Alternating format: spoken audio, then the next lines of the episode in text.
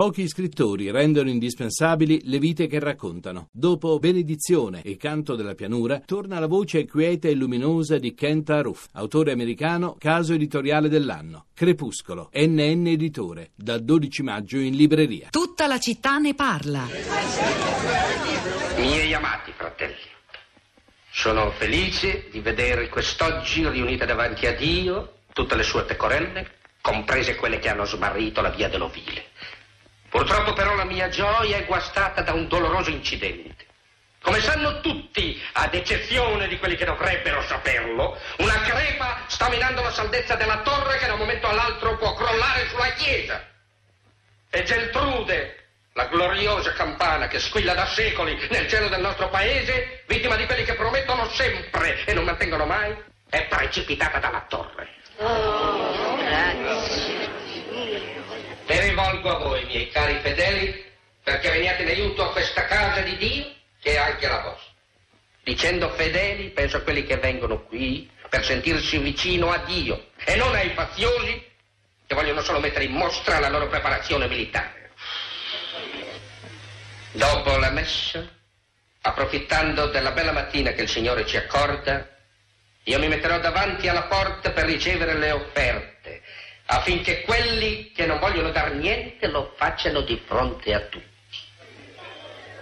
Non è abbastanza? O per me lo è, ma per la tranquillità della vostra coscienza non so mica. Il ritorno di Don Camillo, 1953, il regista Duvivier, è una delle cinque pellicole sui due straordinari personaggi, eh, Don Camillo e Peppone, con Fernandelle e Gino Cervi, quella che mostra eh, forse più elementi fantastici ed irreali. Ed è una scelta questa che calza a pennello con la puntata di oggi, su questo stile basso, sobrio, rafforzato dall'invito di ieri del Papa ai Vescovi alla povertà, perché è stato lo stesso Papa Francesco in un intervento intervento di sei mesi fa circa, nel novembre del 2015, eh, nella chiesa di Santa Maria del Fiore a Firenze, a ricordare esattamente la figura di questi due personaggi e la loro amicizia, questa coppia straordinaria.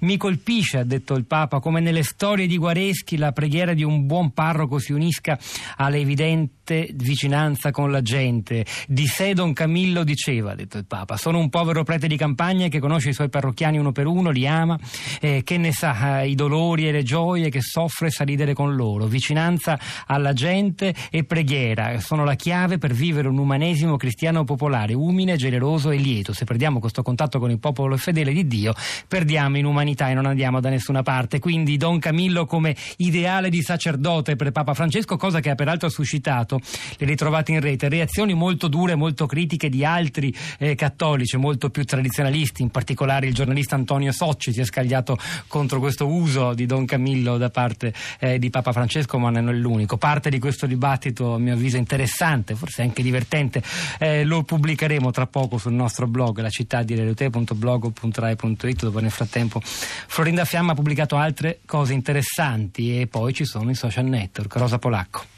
Ciao Pietro, buongiorno, buongiorno a tutti. Sui social network lo sai che del Papa si parla sempre, non c'è bisogno di una puntata come quella di oggi perché sui profili dei nostri ascoltatori, sulle menzioni che fanno riferimento ai nostri account si parli del Papa, il Papa che è molto presente sui social, il suo account Twitter lo saprete è in tutte le lingue, raccoglie milioni e milioni di, di follower, di fedeli e non solo in tutto il mondo, questo per dire di una mediaticizzazione anche molto moderna, contemporanea dei messaggi del Papa, della Chiesa, del Vaticano e tutto ciò che eh, ruota intorno. Eh, dunque stamattina sono diversi anche commenti relativi proprio alla puntata di oggi sul nostro profilo Facebook della città di Radio 3.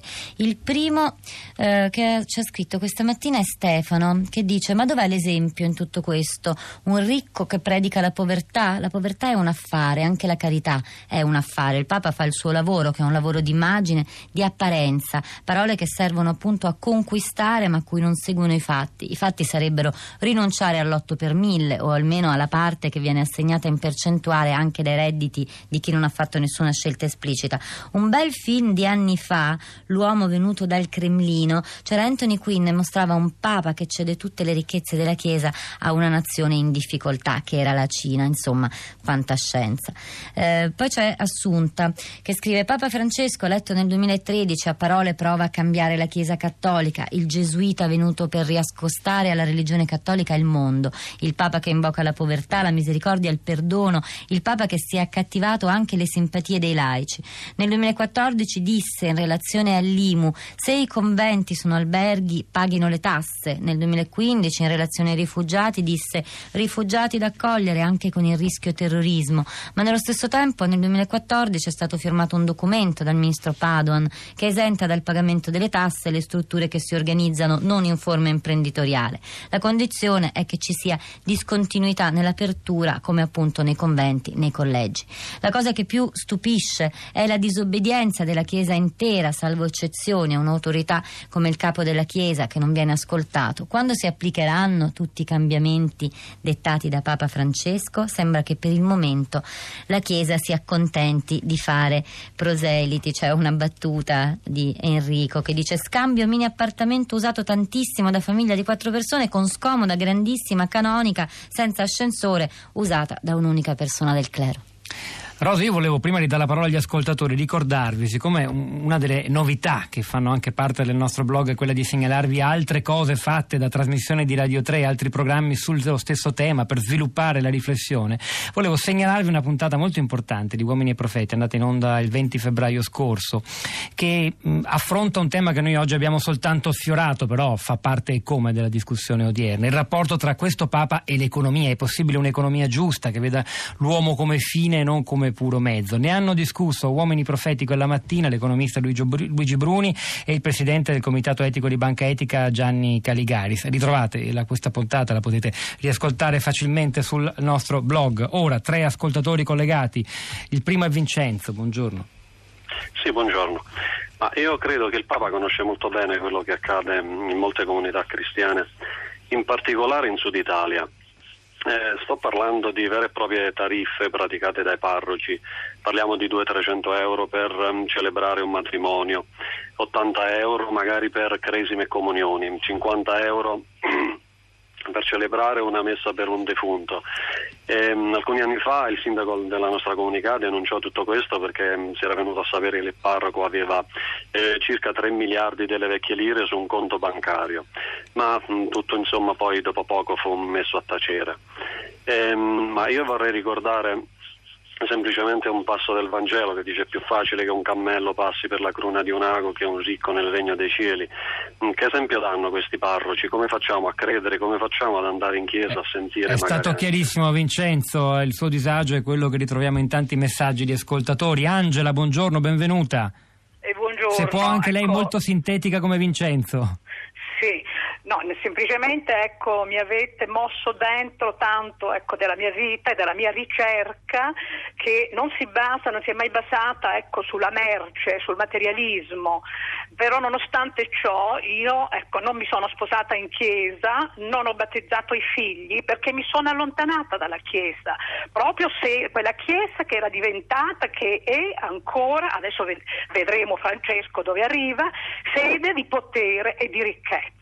Ecco, questo è inaccettabile, per cui io sono da decenni lontana. Angela è stata sono- chiarissima, fermiamoci qui, di- chiarissima, cristallina. Rosa, torno a te. Allora, Sandro scrive: I preti nella maggioranza vivono in mezzo alla gente, sono in contatto con i bisogni della gente e per questo la gran parte di loro condivide le parole del Papa. Chi fa fatica a digerirle è gran parte della gerarchia della Chiesa, quella racchiusa nei dorati palazzi vaticani, intenta solo a salvaguardare i propri interessi personali. Credo che a questa gerarchia il Papa facesse riferimento. Gaspare, buongiorno, benvenuto. Sì, buongiorno. Io quello che voglio fare non è una critica, ci mancherebbe a Papa Papa Francesco una mia riflessione, cioè dire l'invito alla povertà sembra essere soltanto un cambiamento strategico della comunicazione che poi nei fatti non porta a nulla e soprattutto la tempistica, ma proprio a un giorno, diciamo, un giorno così ideale prima dell'8 per 1000 che ammonta quasi a un miliardo, credo, se non mi sbaglio, cioè sarebbe un messaggio invece più reale spiegarci come verranno usati questi soldi, per esempio. Credo che sarebbe un messaggio più gradito rispetto a sentir dire eh, sacerdoti vi invito alla povertà. Tutto Quindi qua. qualcosa di più concreto, lei dice Gaspari, mi pare di capire.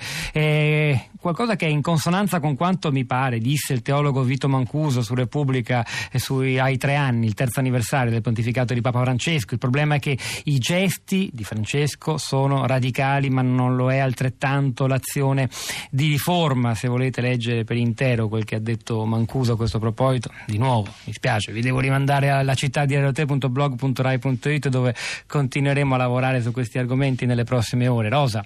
Allora, due tweet per chiudere. Alessandro, la Chiesa ha sempre sostenuto e difeso il capitalismo e adesso ne praga eh, il prezzo. E poi eh, Giorgia Francesco ha già cambiato la Chiesa e continuerà a farlo anche attraverso le parole. Poi c'è chi legge le puntate di oggi come una noiosa apologia del Papa senza contraddittori, chissà. Ciascuno poi eh, legge e ascolta come, come, vuole. C'era Massimiliano Capitolo oggi la parte tecnica, al quale si è affiancato anche Fabrizio Paccione da pochi secondi, Piero Pugliese alla regia, Pietro del Soldà e Rosa Polacco a questi microfoni, al di là del vetro Cristiana Castellotti, la nostra curatrice Cristina Faloci e Florinda Fiamma. È il momento di Radio Tremondo, alle 11.30 verrà Radio Trescenza e noi ci risentiamo domani mattina alle 10.